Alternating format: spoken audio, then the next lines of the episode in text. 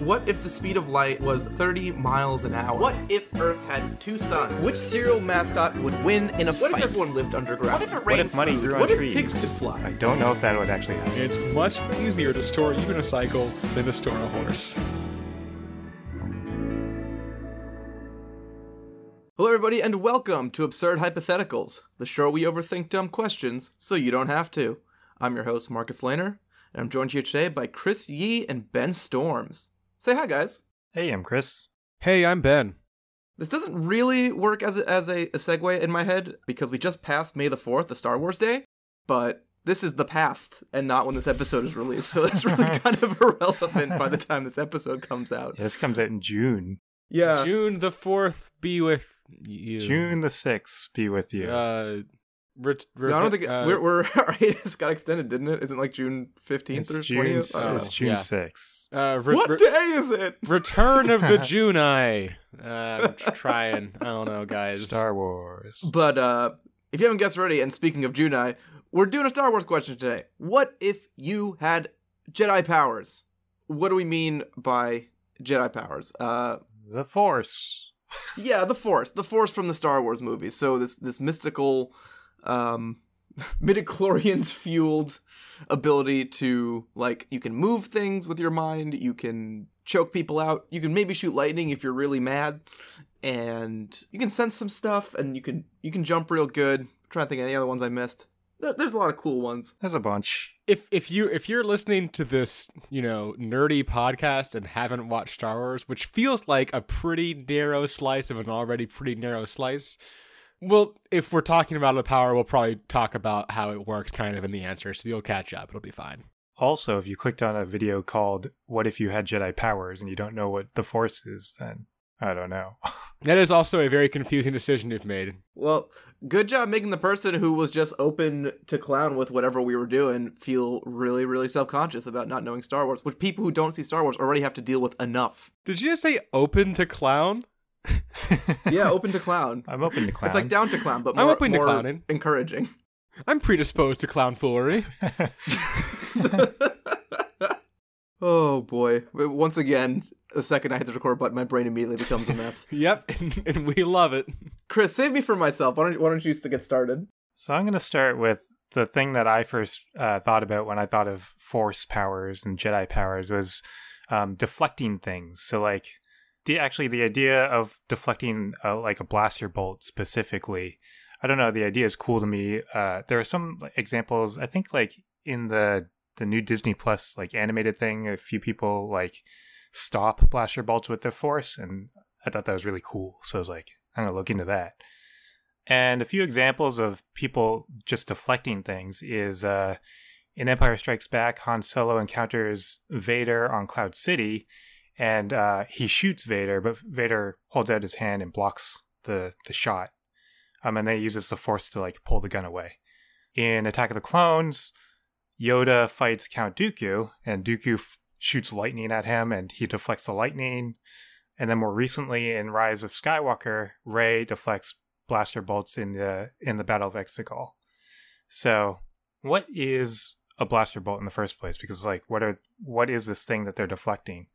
It looks like a laser, but it's not actually a laser. So, in the lore of Star Wars, blaster bolt, um, the blasters they shoot pulses of explosive gas, and then the the color of the bolt is actually dependent on the type of gas that they use in the blaster. So they're really just big fart guns. Yep. yeah, technically, technically fart guns. So they're not deflecting lasers; they're actually deflecting like pulses of energy. And the interesting thing is in Attack of the Clones, with that Yoda example, he deflects the lightning, and then Dooku actually like tries to shoot him again with the lightning. And the second time Yoda doesn't deflect it, he actually absorbs the lightning, the energy from the lightning. Which brings me to the next thing, which is like sort of a natural progression of deflecting these things. It's a thing called tutaminis, which is like a term in Star Wars lore, which it's like a, a technique that the Jedi use. Um, and tutaminis encompasses everything that like involves dissipating energy or even absorbing energy. So Jedi could sometimes use the energy that they absorb to like heal or like divert the energy into like other force powers, which is kind of cool, I thought. And some of some of the more powerful Jedi could like absorb blaster bolts. Now, Tutaminis was Sorry, I'm gonna laugh. That name, the name yeah, is so I, funny. we can't It just let that go by. Yeah, it's not a great name. Well, it, it's got to be. It's. I mean, it. The name makes sense because it's. It's. It's minimizing the fart blast, so it's a, it's a toot, Hmm. a minus. Yeah, that makes sense. Yeah. it Yes. minuses the toots. yes, exactly. Um, Tutaminis is is one of the first techniques that they actually teach in the Jedi Academy, and they teach it so early because it actually takes a really long time to develop the skill and master it. Sometimes it takes like an entire lifetime to master. And Yoda absorbing the lightning is actually the only demonstration of Tutaminis in the movies. It is demonstrated a few more times outside of the movies. So I think this example's from the comics. I'm not entirely sure, but a Jedi named Nejaa Halcyon, I think he's yeah, I think that's how you say it.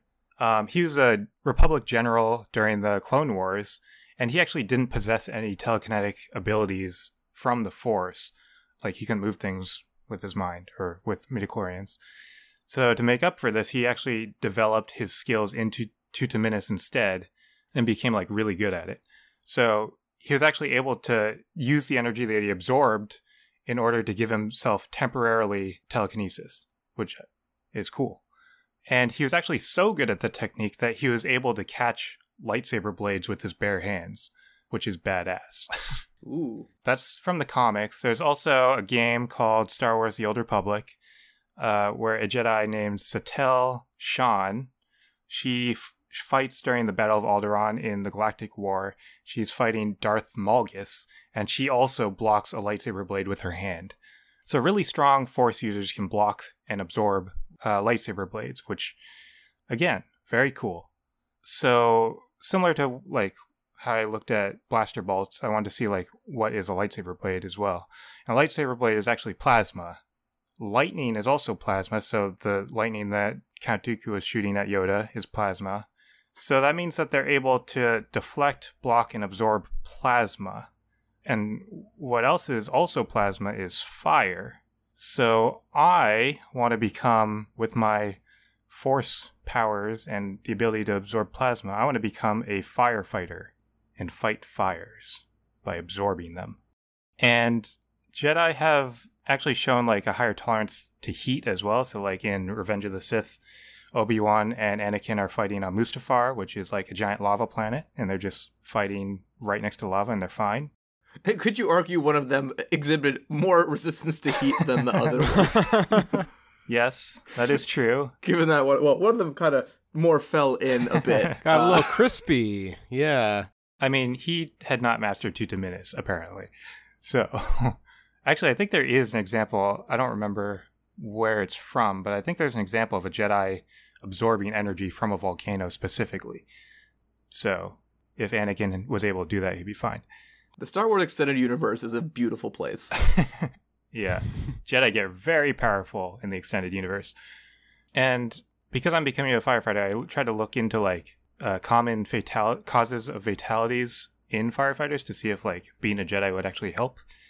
And I, I found numbers from 2019. Actually, I found numbers from 2020 as well, but they're kind of skewed by COVID. So I went with the 2019. And according to that, 54% of firefighters die from uh, exhaustion or overexertion.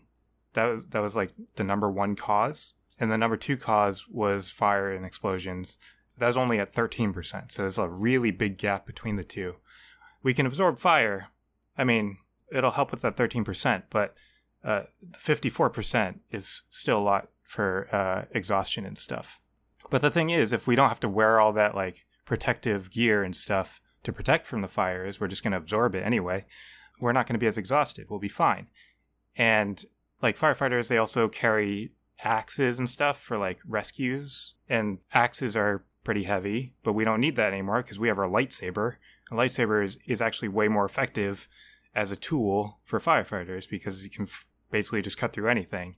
and it's it's a lot lighter. So Can, but can you possibly can you possibly be and have a good relationship with the other firefighters at the firehouse when you're the one who does not have to get ready when you go out on call?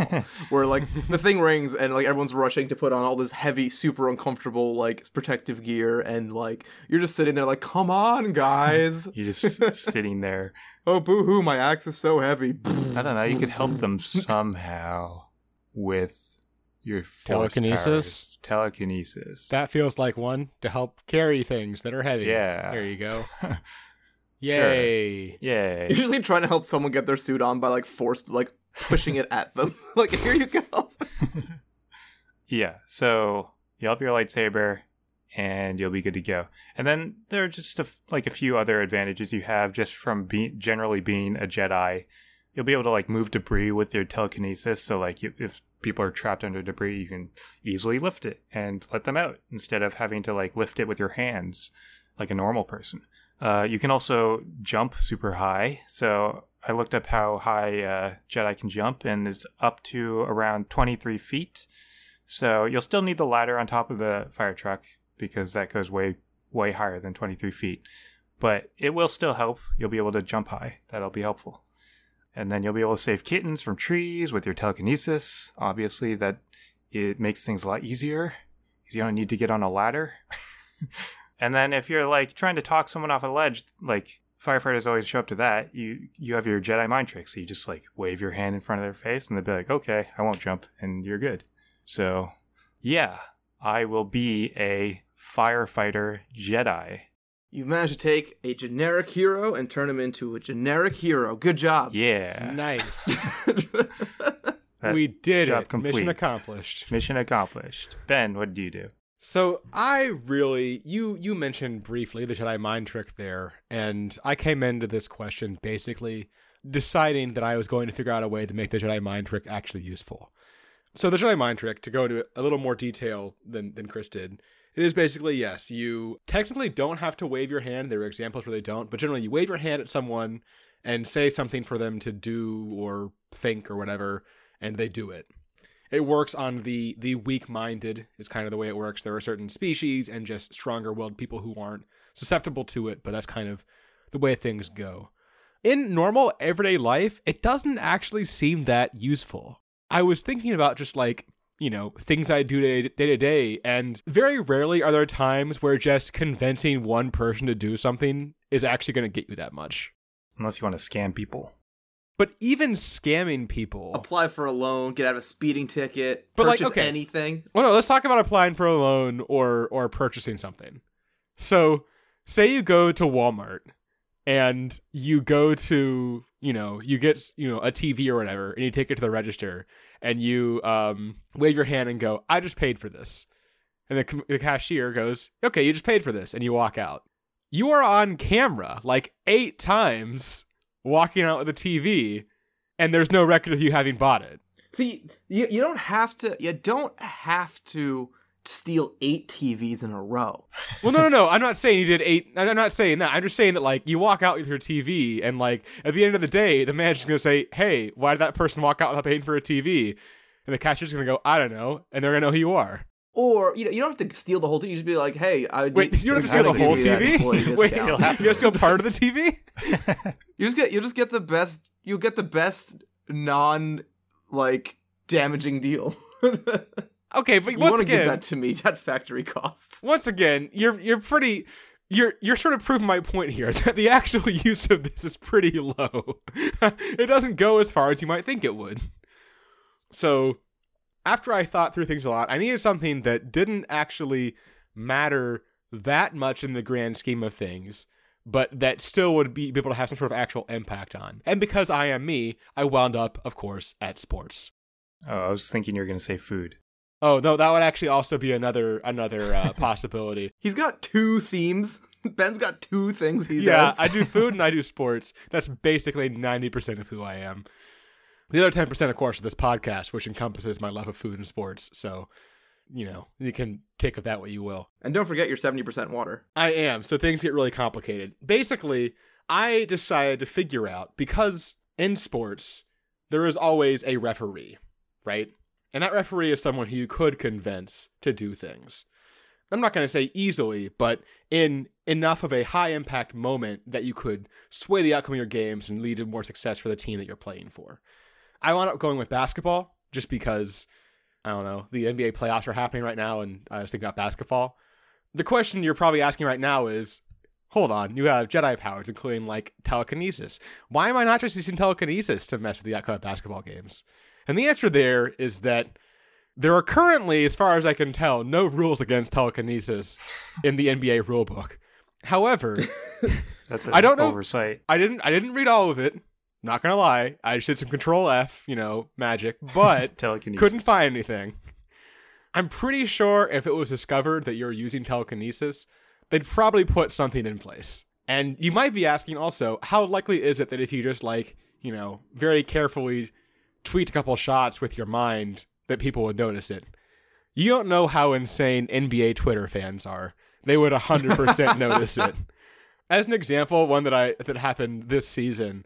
Uh, so after every game, every NBA like every team social media team um, tweets out an image and then like the final score of of the game that their team just played. Right. Someone near the end of the season uh, had a very strong feeling that for whatever reason, whether contractual or or whatever, they realized that the Lakers had never included a picture of LeBron James in a lost tweet, despite the Lakers losing quite a few games. At which point, NBA Twitter went back through all of the lost, uh, all of the like post game tweets from the Lakers and confirmed that yes, in all 41 of their losses at the time, not a single one included LeBron James. And in their like 30 ish wins at the time, 10 of them had LeBron James. So they might notice a little bit. They would notice a little bit. NBA Twitter is insane. I'm part of it and I love it, but they slash we are insane. So I think doing anything super obviously Jedi is out. But that doesn't mean you can still do some things to, you know, make yourself a normal, although Jedi powered person, be able to hang in the NBA. So there are some relevant other force powers. There's force jumping, seems useful. Yeah, in basketball. Are Yeah, sure? you know, it's it's kind of yeah done a little bit. Someone there was a Wired article where they went through and like used physics to analyze all of the Jedi jumps in Star Wars, and the average jump was apparently a bit over 15 feet, which is more than we need for our purposes. So you can jump with an NBA player and be fine. I found 23 feet. I don't know where my number came from. So they may have been using a Th- I feel like I've one. seen bigger jumps in Star Wars besides th- both those numbers anyway. So I'm yes, there there are both slide. definitely bigger ones. Um, this was the average across all, I think, nine movies. So I don't know. You might have the the numbers you saw, Chris, may have been from like before the new Before a ones movie out came out. Yeah.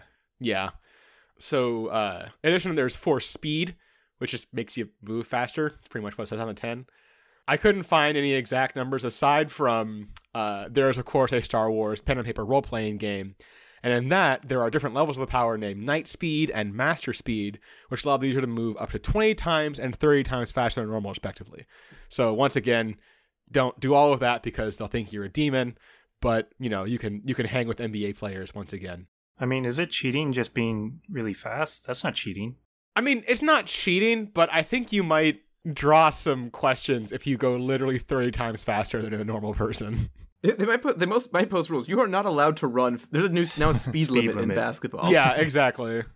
But yeah, I also look for some kind of strength just because that is it's useful. And the only thing I could find was there was only like two times it was shown used, and both of them were really sketchy extended universe stuff. So I'm gonna say it doesn't really exist, but you can kind of fake it with telekinesis, I guess, and you know, sort of make yourself just push on them with your mind and your body, and it kind of works out. So I'm gonna say that between those three powers, or I mean, jumping speed and telekinesis to emulate strength, you can physically, you know, appear to be an NBA player, basically, um, to the point where you can get onto a roster. The question is then next: Are NBA referees weak-willed, and can you use a Jedi mind trick on them? And there's actually not exactly that, but there's actually kind of research to this uh, this direction, because for a long time there's always been this assumption that referees are favorites to home teams whenever a game is, is happening. That you know, if it's a it's, it's a, a game that has fouls in it, there'll be more fouls called on the opposing team. Um, you know, decisions just kind of just go in the direction of the home team. And I decided that that was kind of a good proxy for can you sway a, referee with a Jedi mind trick? Because if they can be swayed by just like being at a place and having a crowd yelling, they can probably be swayed by a Jedi as well. That's it's reasonable, right? Like that's that's fair. And there's actually a lot of research about this, probably because of sports betting, if I were to guess. And one of the, the main ones I saw, they basically looked at, they took uh, soccer referees and had them look at the same fouls with crowd noise and without crowd noise. Like not not the same people, but like a sample of referees. Some of them saw it with crowd noise, some without. And the ones who saw them with the background crowd noise actually called 15.5% fewer fouls against the home team as compared to those who watched without any crowd noise, which is huge. That's a huge amount, honestly, in terms of like, you know, swaying the impact of a game.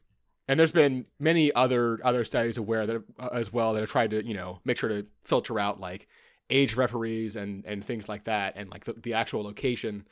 And it just definitely seems like having that crowd noise around definitely does push a ref to make calls in favor of the home team to a like statistically significant level. So we're saying that yes, you can in you know breaks and play go over and get a ref to call a stupid foul on the star player of the other team or whatever, you know. So you can, you know, just nudge the scales in your favor. How much is that actually going to be able to impact the success of a team over a season?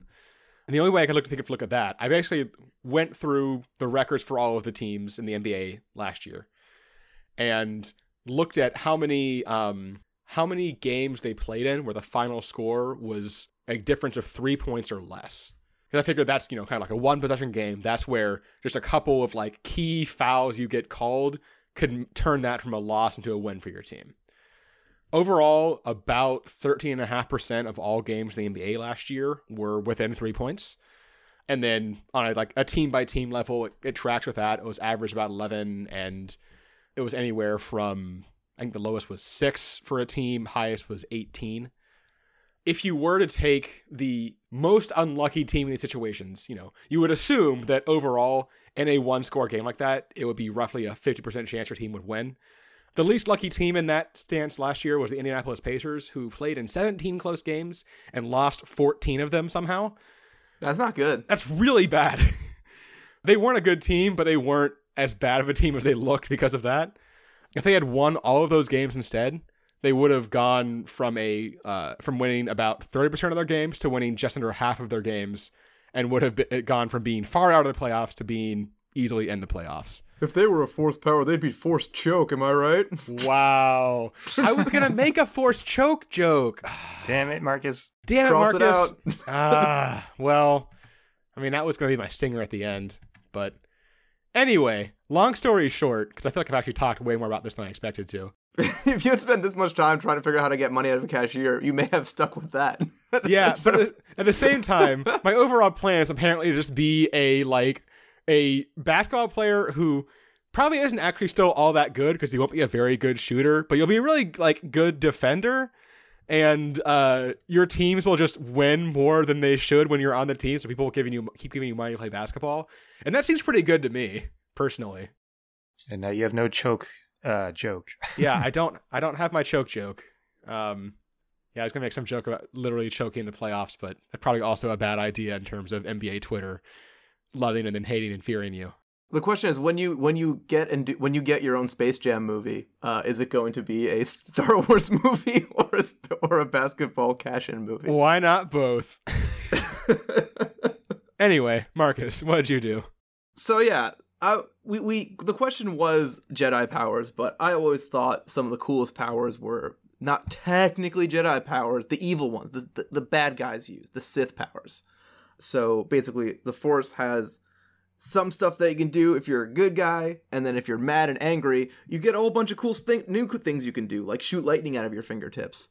And so I was kind of looking into those. I, I started at Force Lightning, and then realized I was doing like power calculations for the 85th time, and I'm like, you know what? That already just by default like can be assumed from this podcast. I don't need to actually go through all that work. um, you can power some number of things that some, that will eventually do math for somewhere along the line. Yeah, we've already looked at lightning specifically too. I think. Yeah, no, I've, I it, I was like, it's a little bit it's a little bit too on brand. Let me let me look around a little bit for my own sanity. And so, kind of the other one I was looking at was you know the force. I actually did force choke. Um, Darth Vader's iconic ability in the series. So, as the name implies, he's able to use the power of the force to choke somebody. Um, he he reaches, he sticks out his hand, and then you know the imperial general who has displeased him is suddenly struggling for breath. So to see kind of how helpful this is, first I was saying, okay, so how much how much force is he like physical force, like a the physics term force, not space force, Yeah, is exerting? Lowercase, not capital. Yeah, how much lowercase force is he exerting? Which Google upsettingly had like some good numbers for. Uh, it takes 33 pounds of pressure to close off someone's windpipe. Nice. you can actually knock someone unconscious with way less pressure around the neck if you are on their important arteries uh, in the neck that go up to the brain. Just four and a half pounds of pressure at the neck is enough to knock someone unconscious. For a point of reference, like four and a half pounds, five pounds is what you need to like crack an egg. Just you know poke your finger through an egg and open it. Like that's five pounds. That's not a lot of force, and you can knock someone unconscious with that.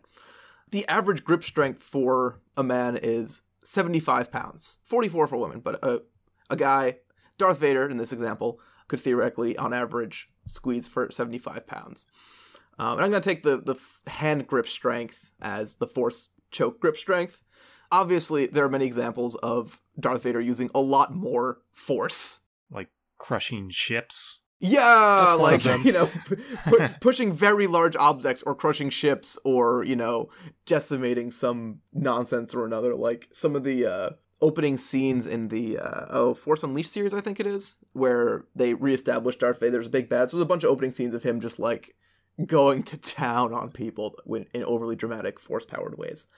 But while cool and intimidating, force choking someone is is not that super practical. You could, you know, for instance, uh, you know, just as an example, take two steps forward and accomplish the same thing with your actual hand. or if you can really can't be bothered with that, you just get one of those like little toy extendo arm things that like you know, like little little robot arms with the clips. You could use one of those. But because I couldn't think of a good use for it, of course, it sat in my brain until I found one. So again, while generally it's not useful until unless you're like instilling fear in your cohort of imperial generals, there was is one interesting part about um, the force choking. Usually, Vader is choking out someone in that room, but there are a few scenes between movies and a little bit of extended universe stuff where he chokes someone that he's out on a video call with. So you know he's gets the the phone chat, sees the guy on the, the 3D projector, and he's like, "Nope, you've displeased me," and then chokes him out. Someone who is, according to the Star Wars Theories YouTube channel, who did this wonderful, wonderful work for me, someone who, who is estimated to be 31,000 light years away based on what planet they're supposed to be on and, uh, you know, a general maps of the Star Wars universe as clean as those are. So now we have the ability to apply this small amount of force, admittedly, but at an incredibly long distance. So, funnily, I ended up finding the same answer of what I want to do with it that I had the last time we tackled a Star Wars question, which my word was episode 35, way, way back when we did if you, what you do if you had a lightsaber. I wasn't there, so this is new for me. Yeah, it was like one of the. Is it the only episode you've missed, Chris? Second episode? one of Uh, two? I missed a few, I think. Yeah, because there was. I think it was the only one where, where it was only two of us there. Oh, right, right, right, yeah. If you don't like Chris and you love Star Wars, episode 35 is where it's at. But yeah, I looked at space probes because the thing it's space probes are kind of unique in that you don't need to give them much to get them going, but it's really hard to add to like, you know, to power them because you can't obviously they're obviously just designed to go as far away from you as possible. So, one thing I was actually missing the last time we covered this was I was looking at the power requirements for a space probe. So the way space probes are powered is that they have a basically a radioactive battery. Like it's like a ra- I'm gonna call it an engine in uh, generous terms. So basically, there's just a radioactive brick in there, and it takes the power that's generated for one, when one of these atoms decays in the radioactive substance, and it uses that tiny bit of power to keep itself going. But what I didn't consider was what that power was actually doing, because it's actually quite difficult to accelerate anything in the vacuum of space. When we, you know, walk somewhere or push something, or a good example to think about is swimming. When you swim, you're kind of like, you know, you're flailing around, but what you're doing is you're pushing against the water. You're pushing the water the other way so that you go upwards.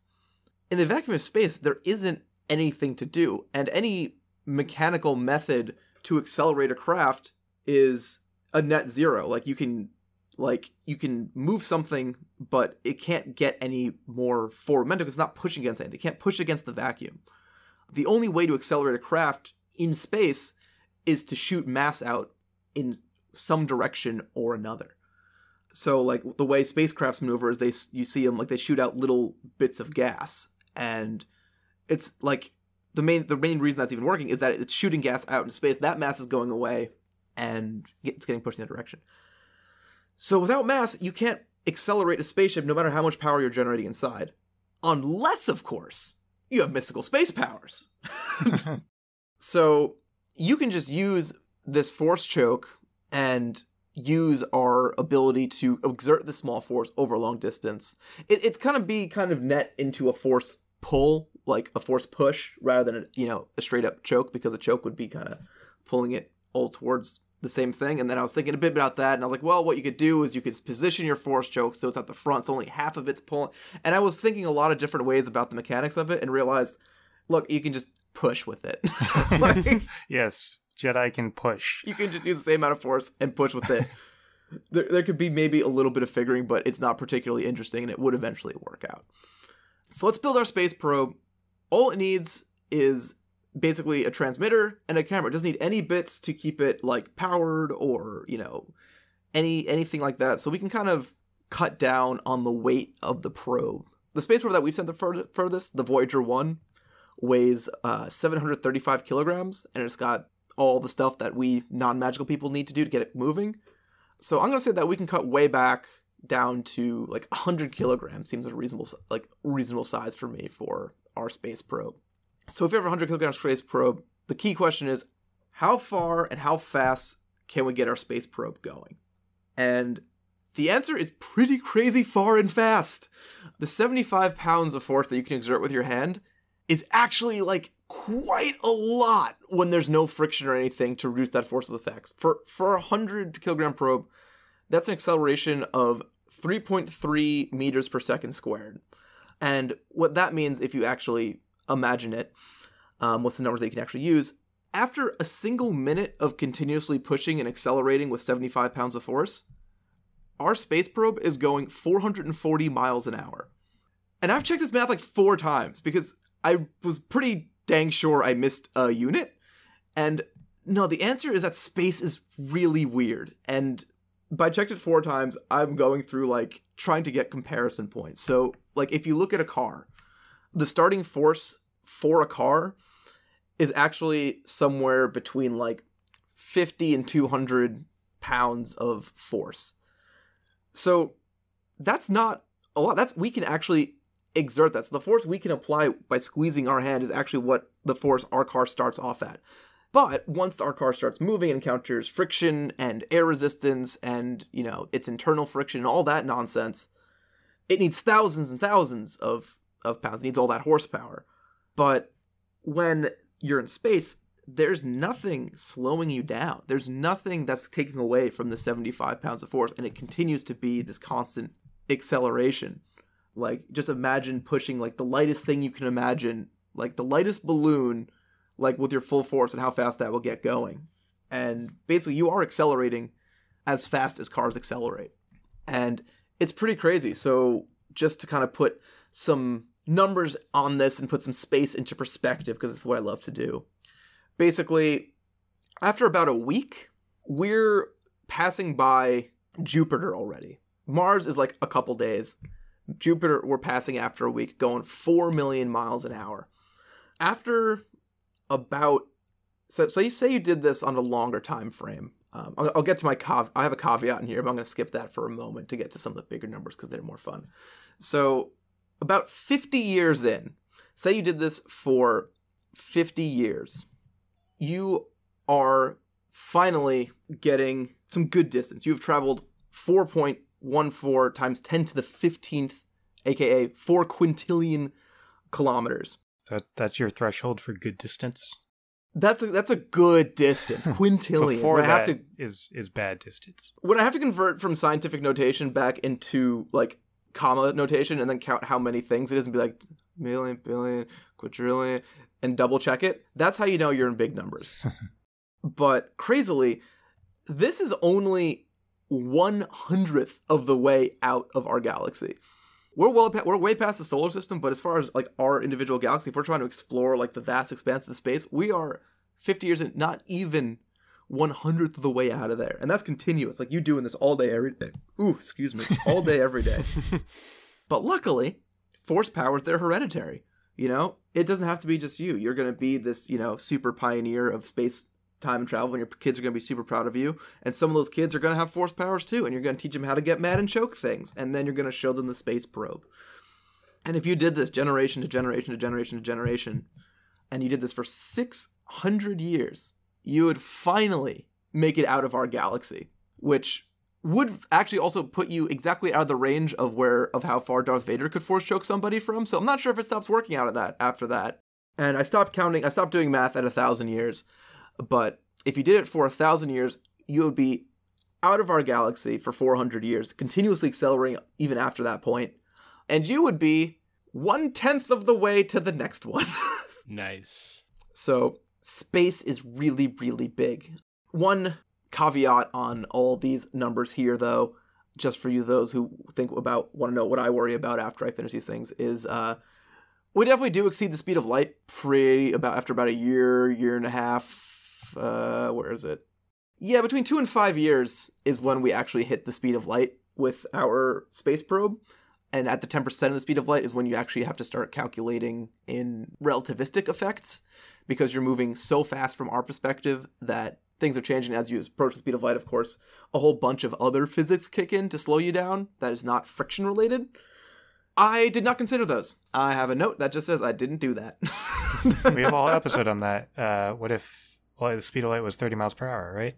Yeah, and it was really, really one of our most complicated episodes, and I really, really didn't want to do it. Yeah. So, if anyone would like to work on correcting my math at home and let us know, basically baseline acceleration 3.33 meters per second squared. When do you run into relativistic problems? How far do you get? When does you just turn into a weird space bubble black hole and explode? When does that happen? Let us know. um, and that might be our most complicated call to action ever. So we should probably skip over to the bit where we do well, we do our would you rather question first, but then more of the call to actions. Chris, are you ready for a would you rather question? I am ready. Would you rather steal a cop car or a fire truck? Hmm. My first thought is that it's easier to immediately get away from, or it's easier to immediately get away with the fire truck, I guess, because the cops aren't around and they'd have to call people first. But it is slower. But it's also way more fun. It is way more fun. yeah, You this is what we're supposed also, to use to get away with this. Would you rather? it's also way harder to drive. That's part of why it's fun. like a cop car, a cop car is just a car with a wee woo and a light on top, right? Like, you know, like it's. I've driven cars before. I have never driven a fire truck personally. that is true. I mean, you're going to get caught no matter what. You you are almost certainly because you're gonna put the wee woo on. Like you're not gonna be able to resist it. Yeah, you might last a little longer with the cop car, but you're right. I think the the fire truck is way more fun. It's so much more fun. Hmm. I am. I am encountering. I. I am. I'm on. I'm on Team Fire Truck is fun right now. Um, but I am encountering a uh, fire apparatus over 26,000 pounds, aka fire trucks, are limited by NFPA standards to a maximum of 68 miles per hour. Really? Wait, really? Huh. I'm trying. I guess I've never actually seen like a fire truck on the highway. If the fire truck has to go on the highway to get to your house, it's unlikely it's going to be helpful. I was I was thinking more more for like if there was like a car that had you know caught on fire or something. Never seen one like moving on the highway. But it's very funny the, the idea that like there'd be a car stuck on the highway on fire or something, and a, a fire truck just like going just over the limit to get there. Oh, I'm try- okay, so I'm trying. I'm trying to imagine. So, can you get away with a fire truck? Because if you can get away with a fire truck, this is an easy question. I think it's almost impossible to get away with the fire truck. I don't think you can get away with either of these. I think it's more likely you get away with the cop car. Don't don't. I mean, can't we assume that both have some kind of like tracking transponder on them? Yeah, but you don't have to stay with the cop car. You could drive it for a little bit and then Oh, like and then and then bail. Did you? Yeah. yeah. Um, I guess technically, yeah. I mean, cop cars do have a. Is the camera in a cop car always recording? I'd assume so. Yeah. Probably. But it's only the dashboard, right? It's only the front. Is it only the front? I mean, maybe it's not. I don't know. I, it's probably only the. Fr- I mean, I feel like anytime I see like dash cam footage from a cop car is the dash, so it could be just the front. I just don't want to steal the cop car. It, it's just my gut does not want to steal the cop car. Period. It's just bo- like not boring. Uh, it would be incredibly exciting and stressful to do in a bad way. Don't steal cop cars. Don't steal any cars. Actually, I'm gonna go ahead and blanket statement. Don't steal cars. Just full stop. Don't steal. Don't steal. Yeah, Yeah. Don't steal. We can just stop at steal. don't steal. Because what I'm imagining now too is like you you've stolen your fire truck and you're on the highway, and the cops are trying to pull you over. But how do you pull over a fire truck? You can't run it off the road. It it does seem pretty difficult. I mean, if you get stuck in traffic, though, you're kind of stuck. Less stuck though than if you had a cop car. Yes. yeah. You can get through light traffic in a fire truck. Well, I feel like in a cop car, you might be able to like weave, or you'd be able to fit through tight spaces easier. I will also say, you're in a fire truck with the lights on. People are going to get out of your Oh way. yeah, people are gonna move out of the way. Yeah, that's true. Yeah, like, Either way. yeah. I don't know. I, I I feel like I have to just go with the side of fun here and get on that that you know fire truck train.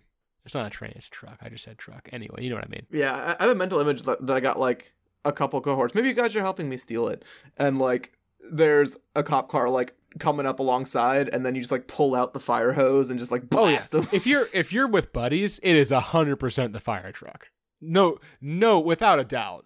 Because you know you got someone in the basket, you got someone on the hose. It's just it's great. It's a great time. In a in a police car, if you, you have buddies, you're just kind of like hanging out in a car. And you're divided by like a cage in the middle. You have a cage. Also, like, how awesome is your getaway where you just like pull up to like a ten story building and throw the ladder up, and then you just like run up the ladder and escape, like you know, continue escaping that way. It's great.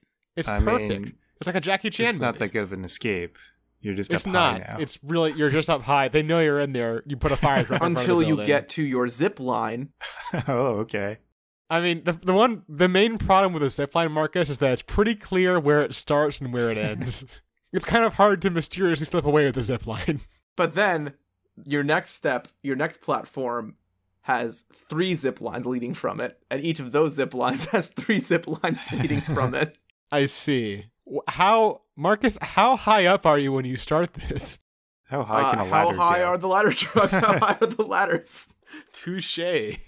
Hundred feet. I'm hundred feet up. I don't know if you can support uh, quadratic zip lines, but anyway. Honestly, if you're in a, a cop car, they're gonna try to probably to pit you, which Yeah. means you might not last as long in a cop car. They can't really pit you in a fire truck, so you might last longer in a fire truck. You cannot. There's too many wheels on a fire truck. You can't get pitted. You're gonna get a longer joyride. You are. And a longer vehicle. Hey. Anyway, personally, I think I know what my decision is. I think, yeah, I think we're all in agreement. It sounds like are we? I can't are we think all of team? Yeah, my brain. My brain is like. I always try to give these the, the benefit of the doubt and argue both sides, but man, my brain is just telling me don't even bother. It's gonna be. It's gonna be the fire truck. fire Yeah. truck. No, no way around it. Get that fire truck. if you are hashtag team fire truck then you are in the right place and by the right place i mean this podcast and if you want to be even more in the right place aka have even more of this podcast you can do that by going to www.patreon.com slash absurd hypotheticals and becoming a patron one of our good hypotheta pals um, for just a dollar a month you get access to all our bonus content that we release each month on the patreon there's lots of cool stuff there. Your support means the world to us. We always thank everybody with a super excellent. We each do an entire metaphor for you at the end of those Patreon episodes. To thank you for what you're doing. And since none of us are poets, they are hot disasters, which makes them retroactively good metaphors because they're entertaining. Uh, and then uh, if you want to support the show, but you don't want to give us your hard earned money, there are other ways you can help too. Uh, one, become part of the show. Send us a question. If you are on YouTube, the easiest way is to do it just in the comments below. Um, if you're on any other devices, best way to get in touch with us is just send us a quick email. Absurdhypotheticals at gmail.com is the is the best one. Shoot us a question. We'd love to get more listener questions that we can make part of the show, and you may be immortalized forever by us doing a whole bunch of research on the question that is burning in your brain. And we might say your name if you want us to say your name. Yeah, and you'll get. uh, We we are absolutely will credit anyone who does that if they are willing. And then last one here, if you like the show and you want people to know and you want to help it grow, leave us a review. Tell your friends and family. Word of mouth reviews both are really important aspects to helping the show grow. And the more people to listen, the longer the show will last. The more we will do it. The more everything everyone benefits. It's it's it's net positive for both of us. But we can't leave our own reviews because that would be weird and we don't like that. So you guys have to do it. And that's it. That's that's all the things. That's all the things I'm asking for. You can join us next week where we answer the following question. It's actually gonna be a few questions because we are doing another grab bag, and all the questions in this grab bag are gonna be about Tom Cruise.